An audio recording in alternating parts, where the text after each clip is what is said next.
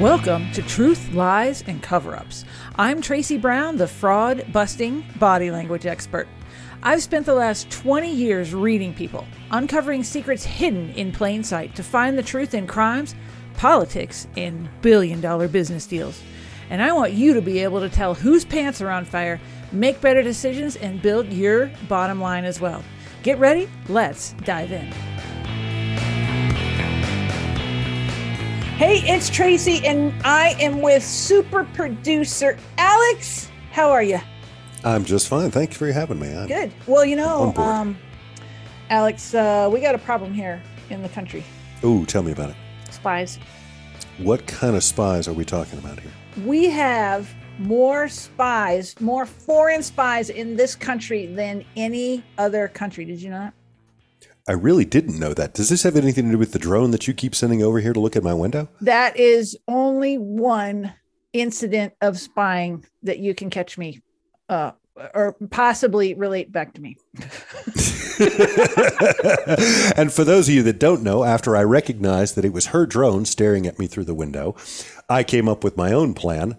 I went over to her house and her office, her desk faces a window. And I know this, and you know, there's the, the monitor for the computer directly under that window. It is. So it's kind of a high window. And when you're standing outside, that window is like above my head. Uh, so I brought a mini trampoline with the me. The mini tramp was a little over the edge, but and I just jumped up and down until she finally saw me and freaked out. so I got her back for the drone. But anyway, so you were telling us about spies. That Yeah, how yeah, is we it we have- have so many spies here? Um, because we're an awesome country. Duh. People Hmm. want to know what we're doing. Yeah. And um and uh, I interviewed one of them. I interviewed former KGB spy, Cold War era KGB spy Jack Barsky. He is a huge deal. He was he you've seen him on 60 Minutes. If you watch 60 Minutes, he's been on there. I missed and- that episode of 60 Minutes. Um, yeah, it's worth looking up. And he is going to tell us all about the back channels of communication to send code about intelligence, a surveillance mission, cash drops, like the whole thing. This guy is like the real deal. And I got him. and does he does he come complete with a Russian accent? Uh, it's kind of, uh, he's actually a German. He's a German guy, and the. KGB would uh, recruit all over East Germany, and he was a professor. And oh, um, that makes sense. Okay, so so communist era Germany, Mhm. right? Yeah, yeah, communist era, like uh, with Uh-huh. the wall and the whole bit. And so, anyway, he's going to tell us everything about what he did, and he is just wow. Talk about a fascinating life, uh, Jack Barsky. He he has it. That one sounds great. Yeah, I can't wait to hear that Yeah, one. yeah. So, uh, how did you how did you uh, detect that he was a spy, and how were you able to capture him, and then convince him to talk in your interrogation? Well, fortunately, he was already out in the open, so um, I you just, just tackled him right there. no, uh, like like he he like revealed himself, and I just literally I sent him an email. Okay, so I've got a fundamental problem with this. When you have a spy who's advertising and revealing to the world that he's a spy, Well, he used that to be a spy. He wouldn't do that when he was actually a spy. Okay? and, and he's going to tell us how he defected out of the KGB because that's not the kind of thing where they just let you go. to America. Mm-mm. Well, no, T, he he was in America, but they Hmm. they wanted him back, and he was like, "Nope." Well, this one sounds fascinating, but you know what's even more interesting, and Hmm. y- it went right by you. What? Um, and clearly we need to put it on a mini trampoline outside your window. But uh, so there was a movie reference. I gave you a line, which was a movie reference, and it went right by you. And I imagine it went by most people, but it was What? earlier on in this. And I said, uh, "What did I say? See, I must, uh, I must have missed that episode of 60 Minutes. What are you saying? Uh, is that is that a line from a movie? Yeah, it is a line from a movie. What what movie? It's a movie that you see every Christmas. It is a wonderful Christmas movie. Uh, I must have missed that episode of 60 Minutes. What are you saying?" I don't know what movie. Well, we'll just leave it at that. And if somebody wants to chime in and let us know, we do have an email address here. You can reach out to us at it is body language Traci. That's Traci with an I at Gmail. You can reach out to us here and tell us anything you want. Uh, give us a hard time, give us some kudos, uh, tell us where we can go and find a cup of coffee uh, that you left for us somewhere on the street. Who knows? but at that email address, you can reach out to us and, and say whatever you want. But what I'd love to hear from you guys is who recognizes that line from a famous Christmas movie. Uh, and I'll, I'll give it to you one more time. I must have missed that episode of 60 Minutes. What are you saying? And if anyone gets that, I'll give them, I'll send them a copy of my book, How to Detect Lies, Fraud, and Identity Theft. How about that? We can do that. And we'll even give them a shout out here. Mm-hmm. For sure. Yeah, that'll be fun. sure. So All that's right. body language Traci with an I, Traci with an I at gmail.com. That's how you All get right. us. We can Yeah. do it. All right. Cool. All right. I, th- uh, I think, I think we should get to the interview. Okay. But can we get to some coffee? Oh, right. Oh, yeah. Coffee. We like it. We do. We and Mm-hmm. we need it too. Yeah. And it helps us support the show when you buy us a cup. It really does. Yeah, yeah, for sure. It's just a little donation. If you want to donate, the link is in the comments or the show notes. And you can just, you know, you can buy us one cup or five because, you know, we need coffee. And uh, and you know who bought us some coffee, Alex? Um, Who? Beth did. Beth in Nashville bought us some coffee. Nashville Beth, we love you. We Thank you so much. I love much. Nashville, Beth. hmm and with that, we got to talk to some spies. Let's do it. Let's go All listen to Jack Barsky. All right, we're out. It's Traci. I am back again with another super cool interview. I have Jack Barsky with me, and you may have seen him on 60 Minutes. He is the real deal, former KGB spy living in America. And so I just have so many questions. But first, welcome, Jack. Thanks for joining me. Yeah, well, uh, nice meeting you. Uh, for the first time, I can see your face. Uh, uh, obviously, we, we met via email. Absolutely. And so um I was just thrilled that you emailed me back. I was like, there's no way I'm gonna hear from this guy. And then um and then here we are. So where are you right now? Uh, in a suburb of Atlanta called Covington, um, and it's uh, right now. Today's going to be 55 degrees. If you're anywhere in the Northeast or or really cold, you should be envious. But I don't think you are. No, I'm in Colorado and it is gonna be cold tomorrow. So Oh, um I've gotten to where I don't like uh driving around in in more than several inches of snow. So I'm gonna be home tomorrow. And because uh, I'm, you know, working at home like a lot of other people right now. So, okay, I have a lot of questions. And and you've been on 60 Minutes. Your history is uh, is pretty well out there. Um, Yeah. So let's let's touch on it though for people who who don't know you. You're German, right? I am. Uh, I was born, raised, and educated in Germany. The first 26 years in Germany, living as a German. Then I spent two years in Moscow, Russia, and ever since then, I've lived in the United States. Now, okay, so you get how how does one get recruited into the KGB? Because okay, so here's my question: is that I thought the KGB was just Russian. So oh yes, they were, uh, but the, for certain tasks, they they couldn't use Russians, particularly when they sent undercover agents into other countries where language was uh, was uh, a concern. Russians have the hardest time to get rid of their Russian accent. okay, So, uh, they would re- they would recruit maybe in the Baltic republics, and as in my case is in Germany, I have a good friend who did the same thing as I did. He was he's also born and raised in Germany, so so that's why uh, they reached out to, into other nationalities. wow, okay, because you were a professor, is that true? Or um, yeah, uh, I was I was one year into my career as a, uh professor. Initially, was obviously assistant professor. I had just graduated with a master's degree. I was going for my doctorate, and I was on my way to become a tenured professor because I was by far the best student in my class, and I was one of a hundred uh, recipients of a national scholarship. Uh, when I say a hundred, it was limited to 100 concurrent users in the entire country. So I would have made it for sure. wow, okay, okay. So then, h- how did they find you? Like, why did they? I mean, uh, were they looking at everybody? I mean, how does this go? Well, they didn't tell me how they found me. That was a secret. You know, I, I was given only as much information as they thought I needed to do my job. Uh, um, I can speculate to some degree. Uh, the the KGB clearly had uh, the ability to uh, go through files, and in the East German, the Stasi had a file on everybody. Mm. And uh, based on um, testimony given by ex generals of the, the first directorate, which was the spy department for the KGB, they were literally looking at several thousand candidates to eventually bring this down to 10 that they sent to the United States in the late 70s, or early 80s.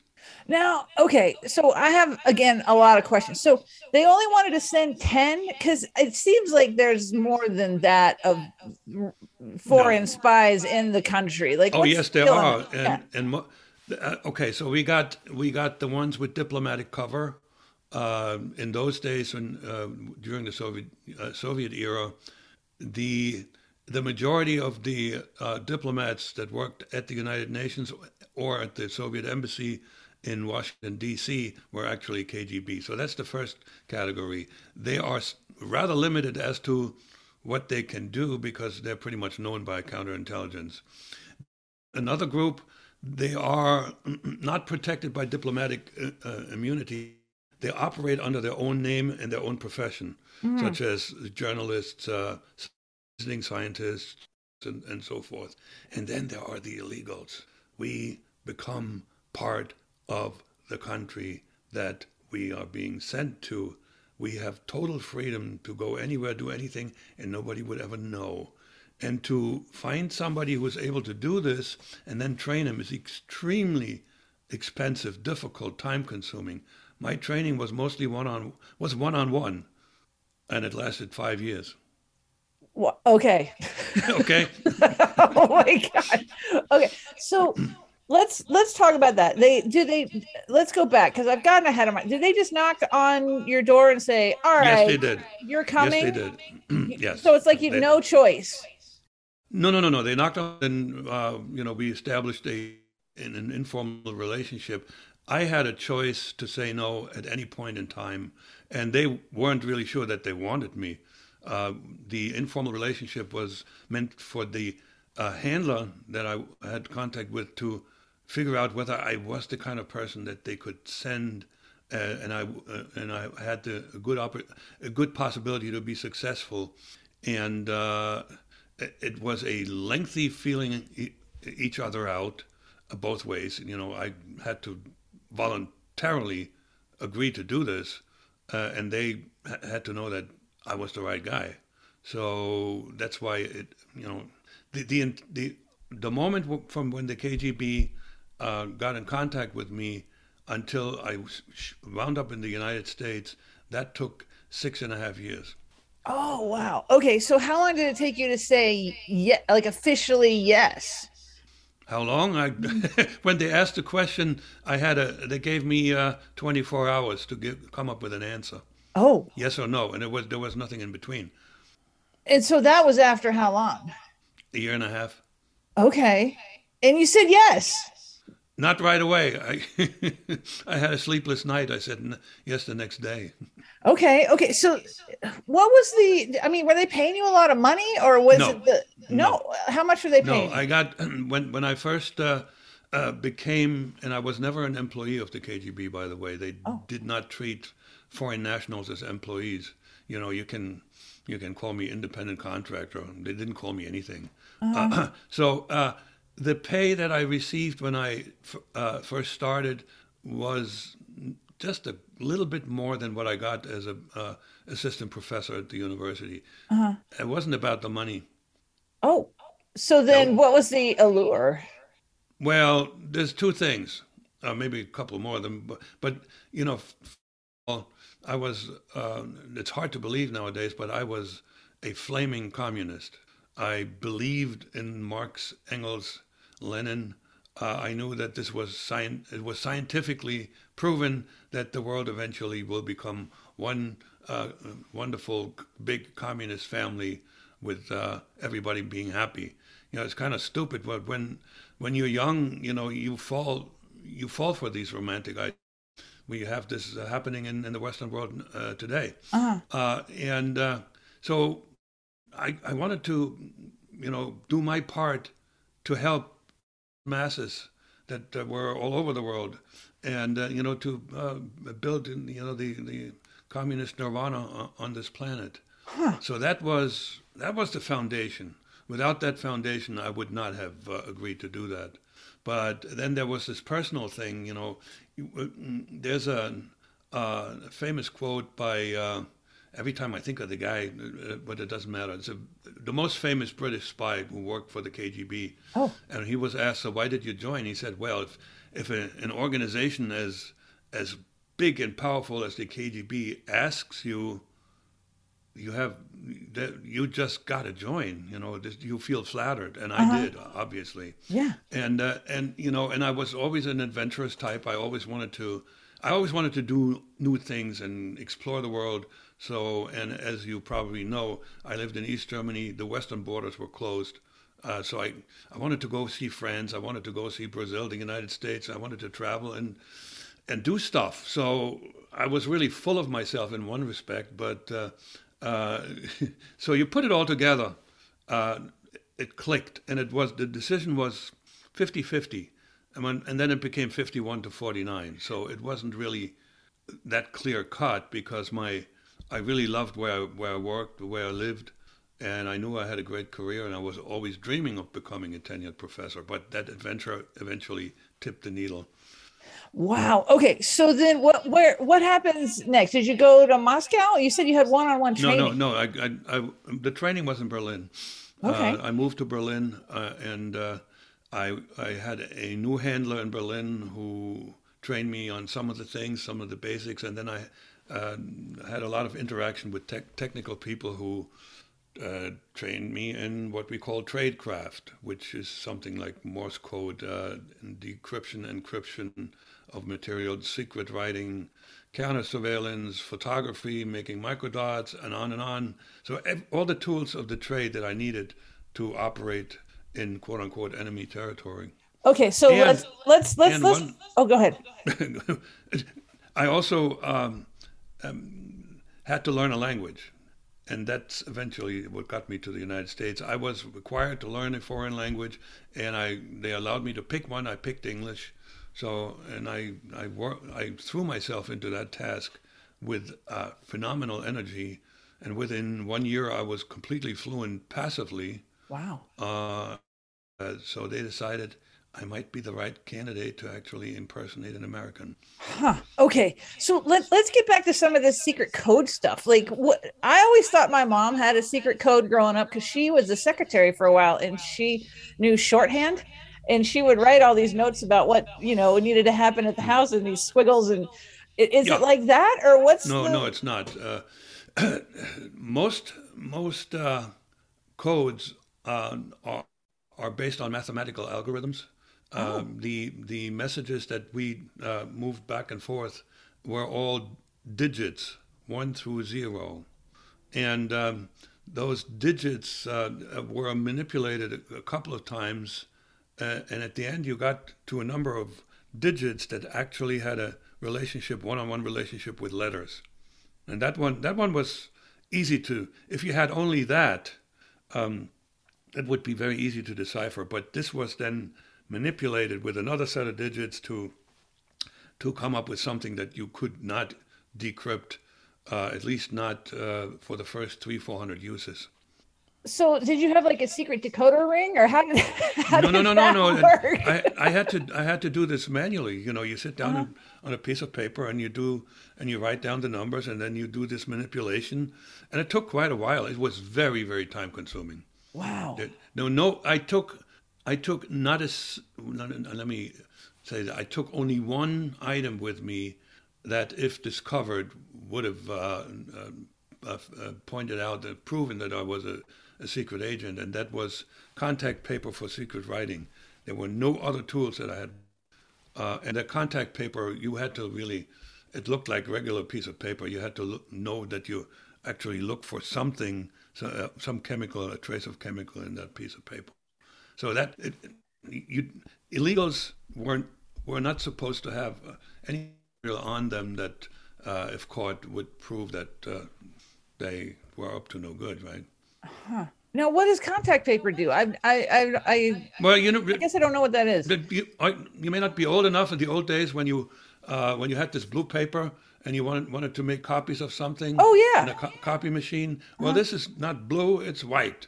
It looks like a regular regular paper. Uh-huh.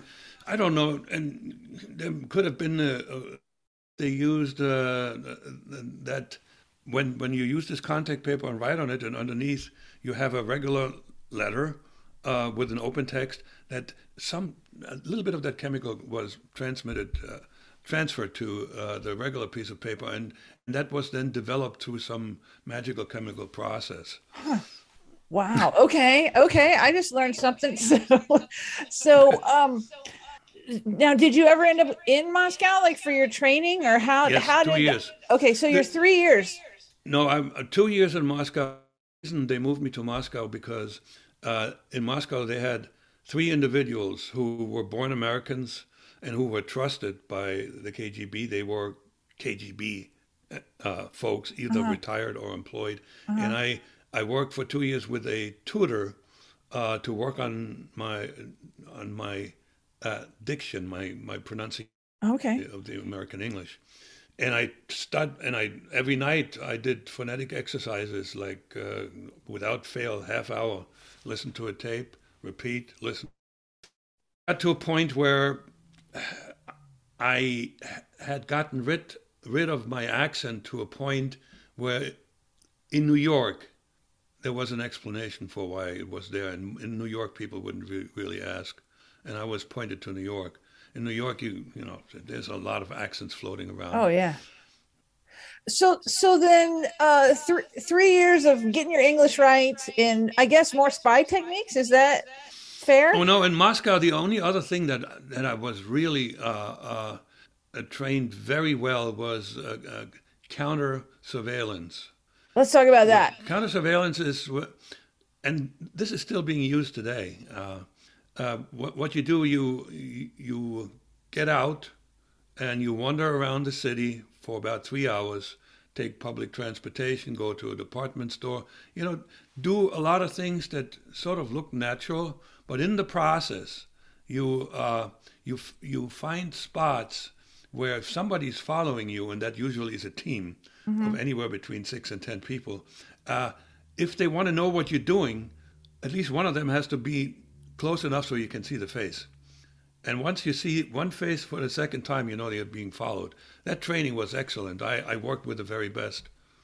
Wow. Okay. So so how do they train you on that? Like what's the No, this is like you you train by doing, okay? That's it. Okay. So. I had a I had a guy the the, the boss of that uh, uh, that team who was who was a wizard. I mean, he did things with misdirection where where I was following him and he he told me after 10 minutes uh, did you see something i said no and then he told me what he did but but but that was not what i was being taught I, am uh-huh. just telling you how good he was uh-huh. and so you know he would he would uh, initially walk around with me in the city and show me some spots and i give you uh, one that uh, was my favorite okay so i would walk down this, the road on a sidewalk mm-hmm. Uh, in an area where there weren't too many people and at the bottom of that uh, after a turn, there was a telephone booth, and I get in the booth and and pick up the phone, and and I'm able to look back. It was natural, right? right? You're not supposed to do this. That that was a no-no. Oh. You weren't even supposed to walk towards a display window at a department store to see who's following you. That oh. was that was a known trick. So no, it had to be really, really natural. Uh huh. Oh wow. Now, um, side question: Have have um have you been to the Spy Museum in Washington D.C.? Yes, um, I I don't know if, if, if, I still am, but I used to be an exhibit there. Uh, oh, in the corner, in the corner, there's a uh, there's a TV uh, screen, and it shows an interview with me. I have a picture of me looking at at that interview. now, what do you think of all those little gadgets? Because it seems very um, like right out of uh, Get Smart and and those kind. Like, is that no, no? They're real. Yeah, they're real. There's also there used to be a KGB museum in uh, in in New York, uh, and that had some real uh, uh, tools of the trade, not to be used, as I said, by people like me. These these were, you know, depending depending on the circumstances, uh, these these tools were very very uh, useful. Uh-huh. Uh, and it's it's interesting, except you know my hands never touched one, nothing. You know the the only tools I used were able uh, you could buy in a in a store, like for instance the shortwave radio I used to um, receive the messages from from Moscow. That was a high sensitivity shortwave radio you can buy in a store, uh-huh. uh, and on and on. So everything I used, with the except the exception of that contact paper, was. Uh, uh, was commercially available. Wow. Okay. So so you ended up in the states. Like, how did that go? They just we you were in New York. It sounds like. No, it was a tough start. it was a really tough start because all I had. So my my birth name is Albrecht Dittrich. Obviously, you, I was supposed to um, um, impersonate an American, so uh, the KGB was able to procure a bona fide certified copy of the birth certificate of Jack Barsky. Uh-huh. Jack Barsky was uh, a, a child who passed away at the age of 11. Mm. And they found that information on a graveyard. This was uh, uh, this is how the KGB used to, you know, manufacture IDs. They looked for deceased individuals, and in the old days, uh, you could anybody could get a birth certificate for anybody. There was there was no double check at all. Oh. The United States was wide open and fundamentally not really security conscious. Even today, we're not uh, enough, uh, not enough security conscious. So anyway, uh, so th- that's what I had. I had this birth certificate, and now I had to get the documentation that would allow me to operate in the U.S., live and work. That took me a year uh, because the plan that the KGB had given me didn't work. Because uh, what was the plan? The plan was well. The plan, the idea was was correct, but the way to go about it, they didn't know. um, so you could parlay. You the first thing is you you get yourself a library card, uh-huh. and the idea was a library card you can just get without showing any any ID. Uh, and then you get your driver's license. To get a driver's license, you need proof of where you live, mm-hmm. and a library card was acceptable, and, uh, and and a birth certificate. So the problem was when I went to the library and says I, you know, I want to get a library card, they asked me for ID. Ooh, you, you know what a catch twenty two is? you didn't have any ID. that that was one, and and you know. It, they had they had no idea what to tell me. You know, I just told them uh, I'm I'm not getting where I'm supposed to get. Well, they just encouraged me to figure something out. And accidentally, one day I, I was at the Museum of Natural History and I saw that they were selling memberships, and the membership cards were made out of plastic and they looked like ID. Uh-huh. So I, I bought a membership, and with that, I could get a library card. Now, now it got really easy, other than learning how to parallel park in, in New York. You know, I can't parallel park very well either. the, the, the, driver's license was no problem. Uh, the biggest challenge was the social security card because, uh, first of all, you could get one as an adult.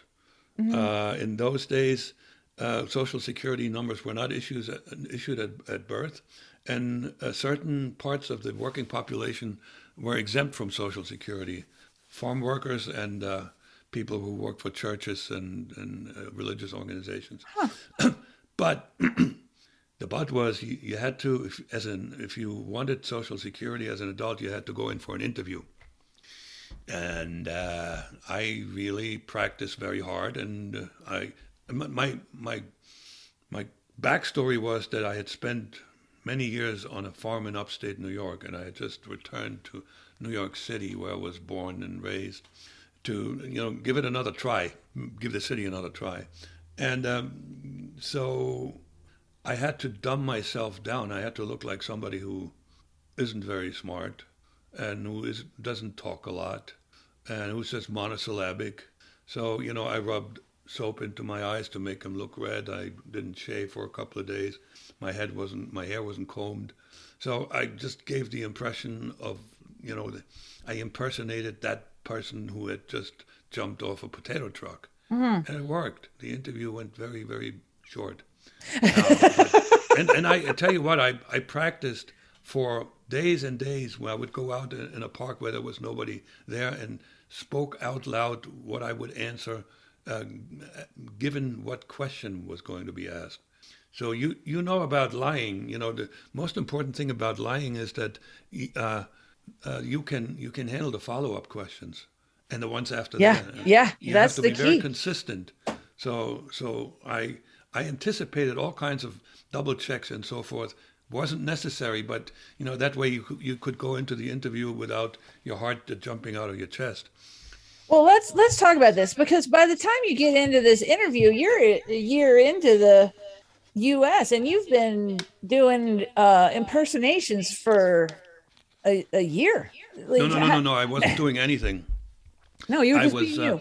I was. Uh, I lived in a single room occupancy hotel because, uh, with without a source of income, uh, it w- was not advisable to even uh, go for an apartment. Mm-hmm. Um, there, you could pay cash, and uh, I did not have social interaction with anybody because that was not advisable. What I did is every morning uh, on Monday through Friday, I would leave the hotel at about eight, and then come back after five to give the impression that I was doing something, that I was working. You know, otherwise, where where does the money come from? Right. You know, there would be suspicion. It could be a drug dealer, or some kind of criminal, or God forbid, a spy. Uh, so for one year, I absolutely did nothing and had no interaction in my first job after I got my Social Security card. Uh, that took me a while to figure out too. Eventually, I found something uh, that was ideal, and I became a bike messenger in Manhattan. That is dicey business being a bike messenger there. oh yeah, okay. I had um, I had one accident and and I had one near fatal crash, but I was really lucky. Uh, but you know, growing up in, in in Germany in the old days, we were all on bicycle every day, mm-hmm. so uh, I didn't have to learn that. The reason that this was ideal, number one, uh, in the the, the messenger uh, people were mostly transients. Yep. And nobody asked you about any background. You know, you most of us worked there for a while and then they went on to something else, and um, and I could um, uh, and it paid pretty well because I was on commission. It mm-hmm. paid enough. It wasn't wasn't minimum wage. It, it paid enough for me to be able to live on my own without the KGB sending me any more money. Now let's let's back up to that. How did they get you money? Did they just send, send you cash? Uh, I got money twice in the United States, and this was uh, no. Of course, yes, it was cash for sure, but th- there were no meetings where somebody handed me over a package with money in it. Uh, the money uh, was t- twice was hidden in a crushed oil can that was deposited in some place where uh, I knew where it was, and, and it was a timed operation. It's called a dead drop operation, still in use today, uh, over all over the world. Now, did you get the message of where to get it from your shortwave radio and all the secret codes and everything? Yes, yes. Oh, damn, that's cool. Okay, so I mean, it sounds it's just so like right out of a movie okay so so you got your money uh, from that way a couple times and now could you send them messages back as well? Yeah well in secret writing and and that was somewhat limited was severely limited actually. Uh, i was uh, uh told to these letters could not ha- have more than two sheets of paper. Now how much information can you transmit in two pieces of paper? And i was allowed to uh, mail two letters a month. I had occasion, uh, occasionally I I had too much information, so what I did is I I hand wrote it on paper and then photographed it and put the uh, undeveloped cartridge uh, into a container. I actually put the cartridge into a plastic bag to protect it, and then made a rock out of plaster of Paris around this, and then the rock, rock really dirty, and that one I dropped someplace where the local KGB agent, one of those diplomats, picked it up. That's the dead drop operation in reverse. Oh wow, plaster yep. of that's crafty.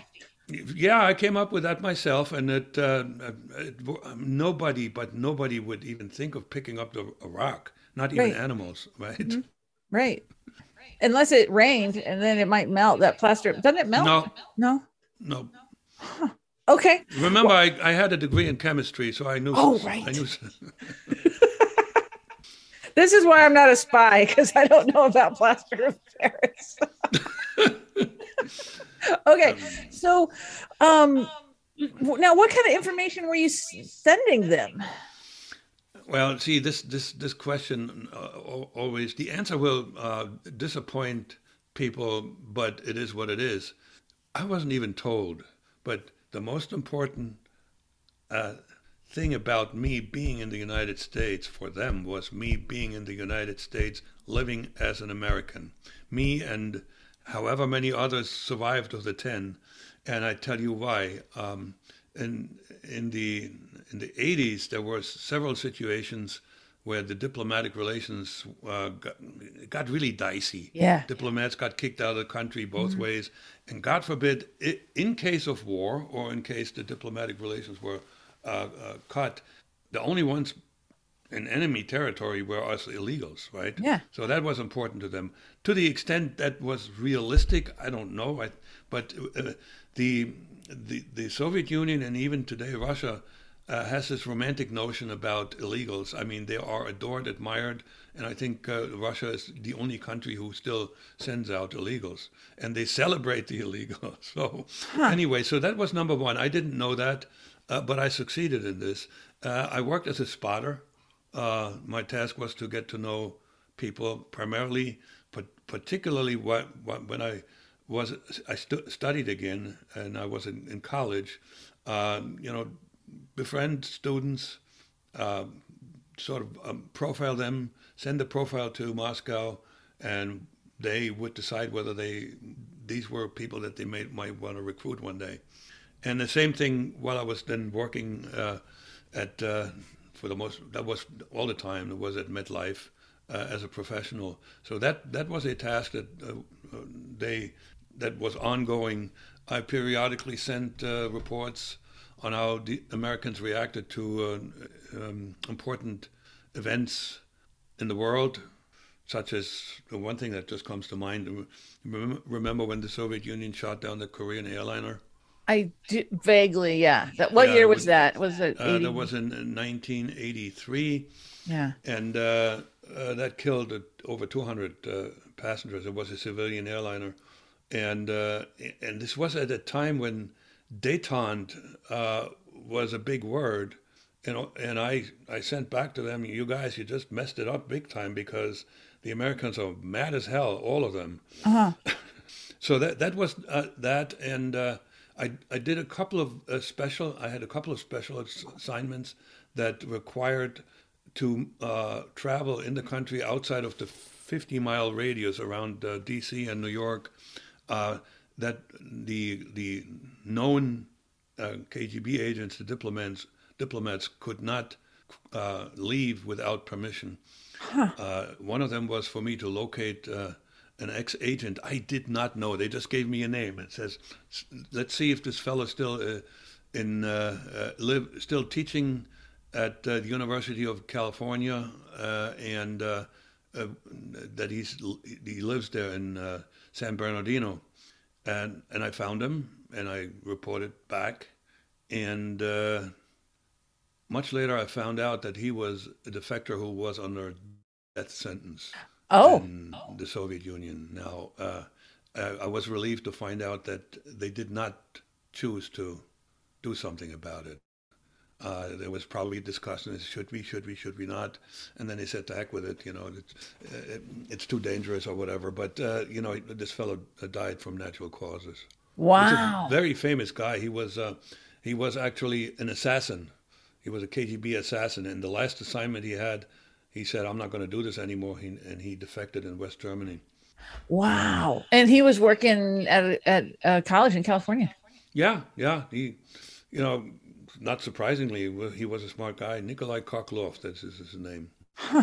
Wow. Okay. So then what what else did you do? Like like cuz you ended up at MetLife like being a computer programmer.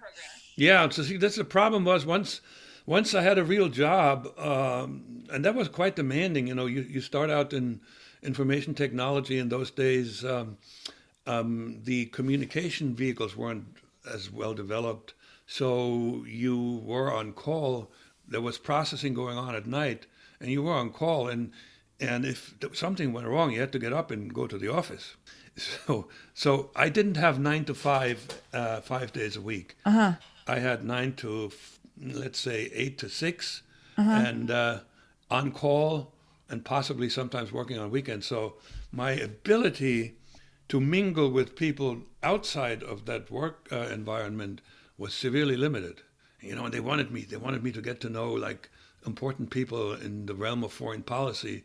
I just a I didn't have the time, and b I didn't have the standing in society to be successful. That was a dream that they had that, that was impossible to execute on. Now, over time, as I, you know, went up the corporate ladder and became a CIO and uh, I made money and blah, blah, blah, I got to a point where I could have been very useful, but I was long, I had long uh, severed uh, relations with the KGB at that point. Wow. Okay, so I saw on on 60 Minutes because y'all had some like uh I guess codes about when they wanted you back in Russia and things like that. Like, can you talk No, about there that? was this. Okay, so we had a we had a signal system. This was was the the very basics of communication, Uh-huh. uh, where you know there be a handful of signals that could be placed on a on a spot where the one who's supposed to read the signal passes by every day.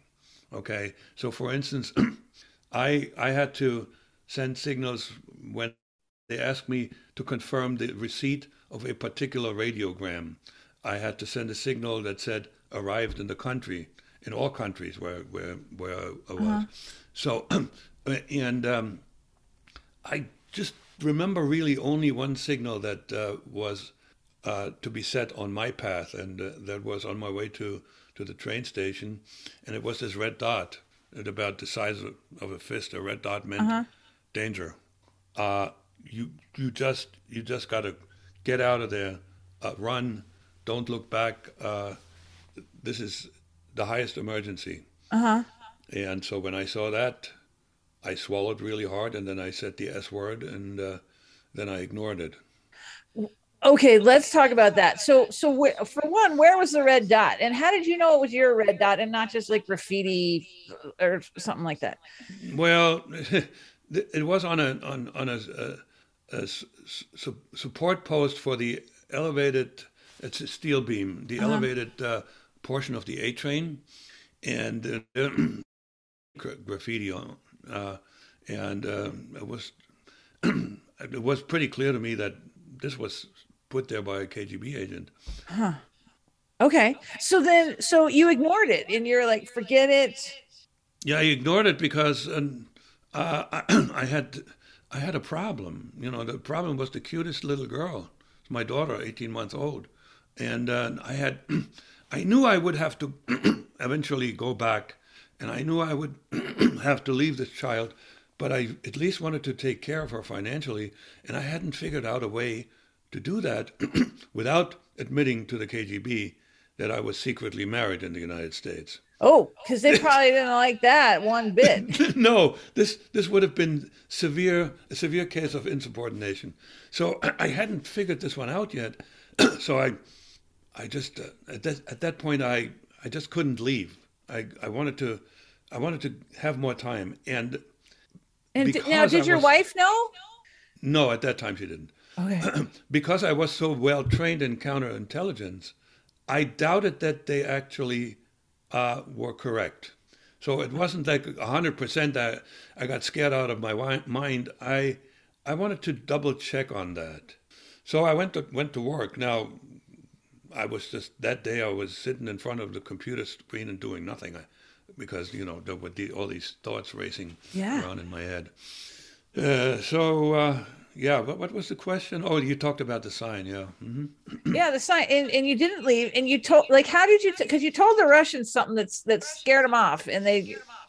Yeah, Kinda but left alone, eventually, didn't when, when when when they uh, then uh, communicated to me via short shortwave radio uh, on three days later, and th- that was a longer message, but not really specific. They says again, they just said, and you know uh, that uh, I should uh, start the emergency procedure because there's there's reason to believe that the FBI is on my case.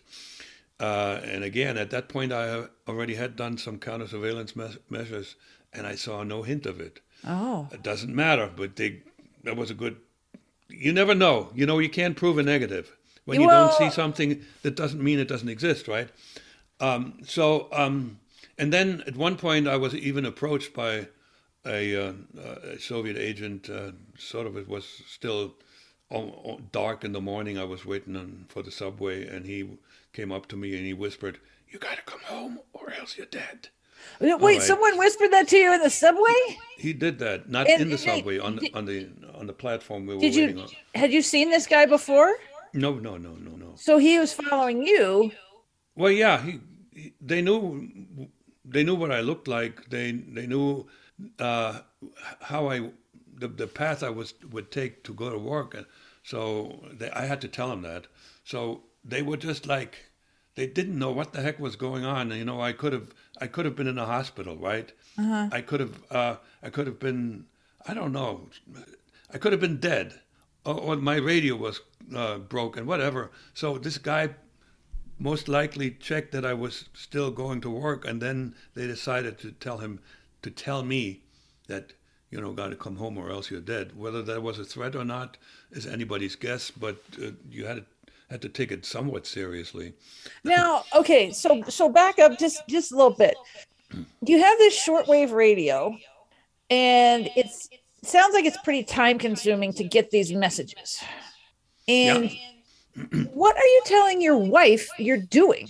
like, how does Oh, all well, that work, Jack? So yeah, well, uh, I chose an apartment when we moved in together that uh, uh, uh, there were three rooms were on one side, and then there was a walkway, uh, sort of a corridor, and there was one little room at the other end. And I would tell her that uh, when I listened to shortwave radio or um, I constructed the the uh, the secret writing, that I'm I'm locking myself in. I cannot be disturbed. I'm doing some really really tough work for something on on my on my PC for something that one day uh, could could make us a lot of money. And she honored that.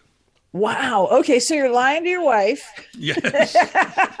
That's what it boils down to. well, I was a walking lie. You know that. uh-huh yeah yeah um it, it, so is it talking about a working life is it just to the point where you're just it's just the way you are like like dual personalities and you know how to switch between them Yes. so so I, just I practice didn't know it, it. It became automatic because I, I, uh, as you may know, I was married in Germany as well. Yeah. So uh, it's really interesting. Uh, the the American had developed some habits that the German never had, and when I went back to Germany, I, after a couple of days, I, I was again the, the, the German character. Uh, and uh, it, it's it's that, that switch was automatic, and and I can prove to myself that I actually had an artificial, uh, artificially developed dual personality because I'm I'm fluent in German and I'm fluent in English, but I can't translate very well. The the the Oh. neuron the, the neuron connection between the German and the English is very tenuous. It, it- they're far apart. uh-huh Okay, so that's you know I forced myself into compartmentalizing. Here's the German, there, there, there- uh, there's the English. So um, I had two families in two countries. Uh, I loved my German wife. Uh, I didn't as much love my my American wife. Um, she became an accidental marriage, but that's because she uh, uh, we dated, and then she told me that she was illegal in the country. And so I married her to make her legal, to do her a favor. And then Oh. she got pregnant. And so wh- what what I loved in the U.S. really loved was my daughter. So uh, and you know it's the the moment when I came back from Germany and I stepped on U.S. soil, back Barsky again, and uh, forgot everything about uh, what, what was behind there. Wow. So so you told the the Russians you had AIDS, didn't you? Yes, I to did. scare them Uh, off. So see, and now at that point, when when this fellow uh, spoke to me, this one sentence, uh, they the communication was confirmed, so they knew that I knew and that they knew.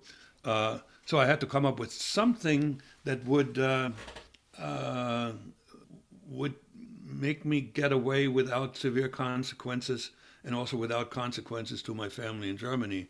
So the uh, the the last communication they got from me was that uh, you know I I would love to come, but I can't and I shouldn't because I have HIV/AIDS. Uh huh. And they So believe then- that. Oh, so then um they were just like, okay, but uh, like how, how do you, how do you like cut the money quits coming that you turn the shortwave radio off? Like what happens really when you What happened? You know, I uh, I focused on um, my life in the United States because uh, I, I did not want uh, to um knock on the door of the FBI and and tell them who uh, because I didn't want to be turned. Uh, I I was afraid of possibly getting arrested. I just disappeared. You know, I. I, I cut my ties and uh, focused on my career, and it, it went really well. At, at the time, I was already making good money. Within within a year and a half of my uh, quitting the KGB, we bought a house in the suburbs. So now, and buying a house as as American as it gets, right? Oh yeah, absolutely. And it's funny because when I was watching your 60 minutes uh, clip that you sent me, I remember I, I didn't remember any of the story, but I remembered looking at I remembered the shot of that house because I must have seen it years ago when it broadcast.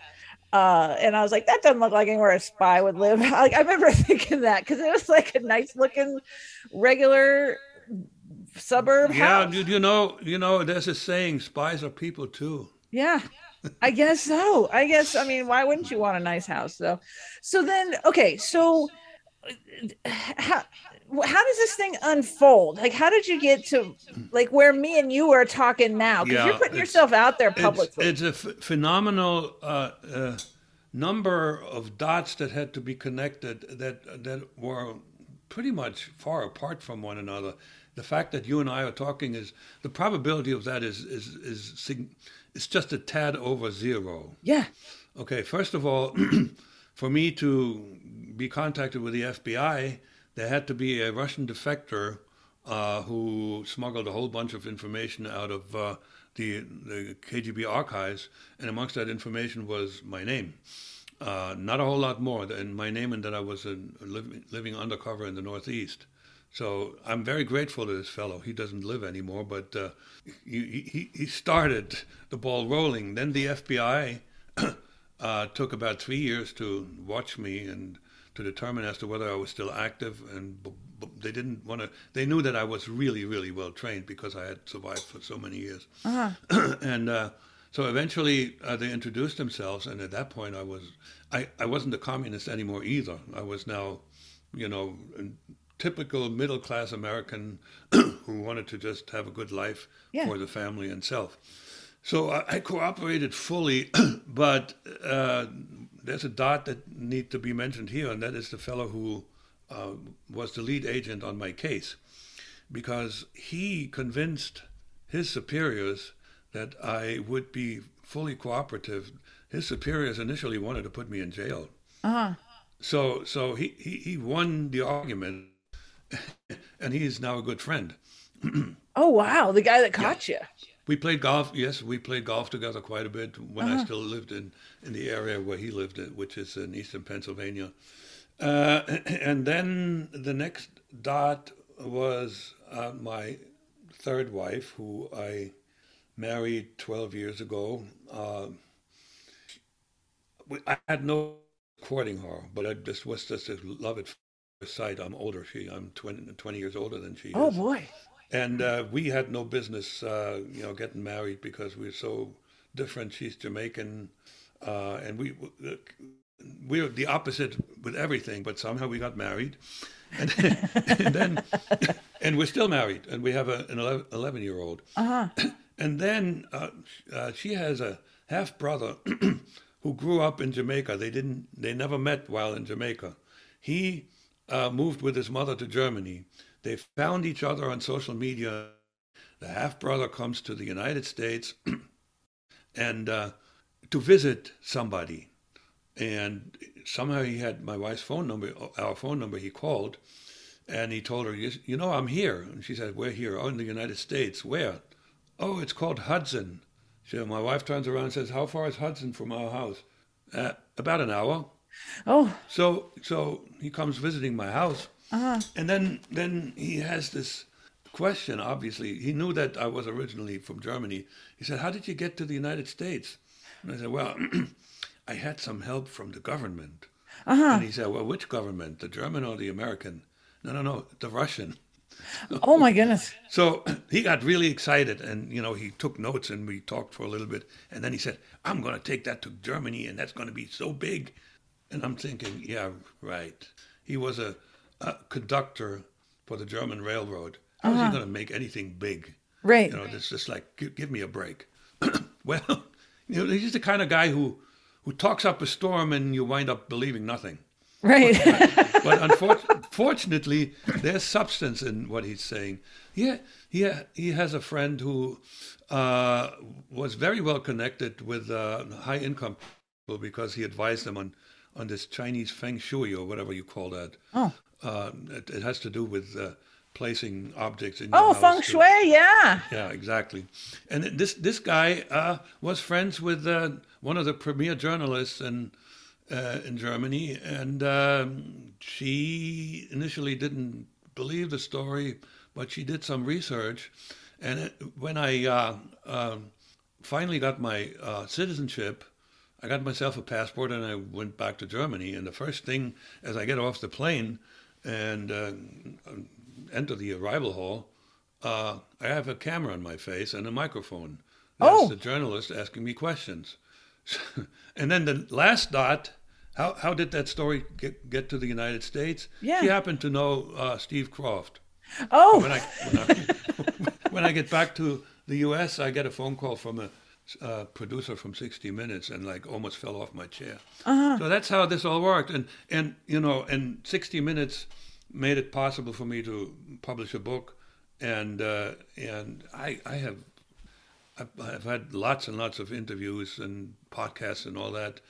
Uh, so, but that's and that you found me somehow, and that's the last dot that had to be connected. Wow! Oh my gosh, that is crazy. So, so the first because because the FBI knew about this, like because they had they had apprehended you, right? And you it, it became friends with them, but then the public didn't really know about it until 60 That's correct. Uh, the, the, I was still there were uh, there was one friend in my family that knew my past outside of the uh, FBI. Nobody else. I was still for the longest time operating uh, with the documents that were that I had obtained fraudulently. Yeah. and uh, I was able to get employment as an executive uh, at a company that owns a nuclear plant. Yeah. Oh my gosh, like that could have been so, crazy. uh, you know, I was still semi-legal here until the FBI was finally able to get me clean documents and then um, get me a green card and uh, and eventually citizenship. So, yeah, I, I was still pretty much undercover in a, in a sense. And uh, I, when I came out in 60 minutes, it was like an explosion. Nobody. now, knew. what what happened? Like, what is what happened in your life? What happened in my life? Oh, I got fired from my last job. Oh, That was a job with, uh, that uh, in the energy industry where security was uh, number one priority, Uh-huh. and and and they were afraid of uh, having had an ex KGB agent as an employee. Uh, Oh we gosh. we parted. Uh, we parted uh, amicably, uh, so Uh-huh. it wasn't a firing because there wasn't really a good reason to. I hadn't lied on the application, uh, so uh, so we we you know we came to an agreement, and and that was the end of it. You know, I didn't want to. I, I was already too old to get another job, and I figured, you know, take the time, write my book, and do some public speaking and so forth, and it worked reasonably well until COVID hit. But you know, this is this is right now. I'm on career number six. Career number six. oh man. Well, job. yeah. I'm on career what four, three or four. So congratulations. You, you have you, you have a few years to uh, to catch up with me. I know. I'm gonna younger. I'm gonna have to. Okay, so so so you're you're out there in the public pretty much just to support yourself. Yeah. Um so what because i don't want to keep you all day because i know you got to get back to supporting yourself so, okay. so what uh just one or two parting comments of, of like what you learned what we because i think most of my listeners are in the us like what do we need to know um eh, just based on your experience what i because your your expertise is in lying uh i would say there are people that will lie to you and you will never know that they do. Yeah. Okay. Uh, I was one of them. And then there are sociopaths. Uh, uh, there's people, based on what I hear from the FBI, uh, there's people who, who can pass a lie detector test because they believe so so strongly in their lies that there's mm-hmm. the, that instrument doesn't show anything. That's true. Uh, just parenthetically, I was never never trained. There was never a thought to train me to, to, to defeat a lie detector test. And the other one is the the number one thing I'm taking away from my crazy life, as banal it may sound, but it's the absolute truth. Love conquers all. I guess. Because it kept you here in the states. It got you to figure it out. in the states, and and and uh, under threat of all kinds of different bad things happening to me, the FBI actually being on my case, the KGB uh, not being happy with me, not following orders, and so forth.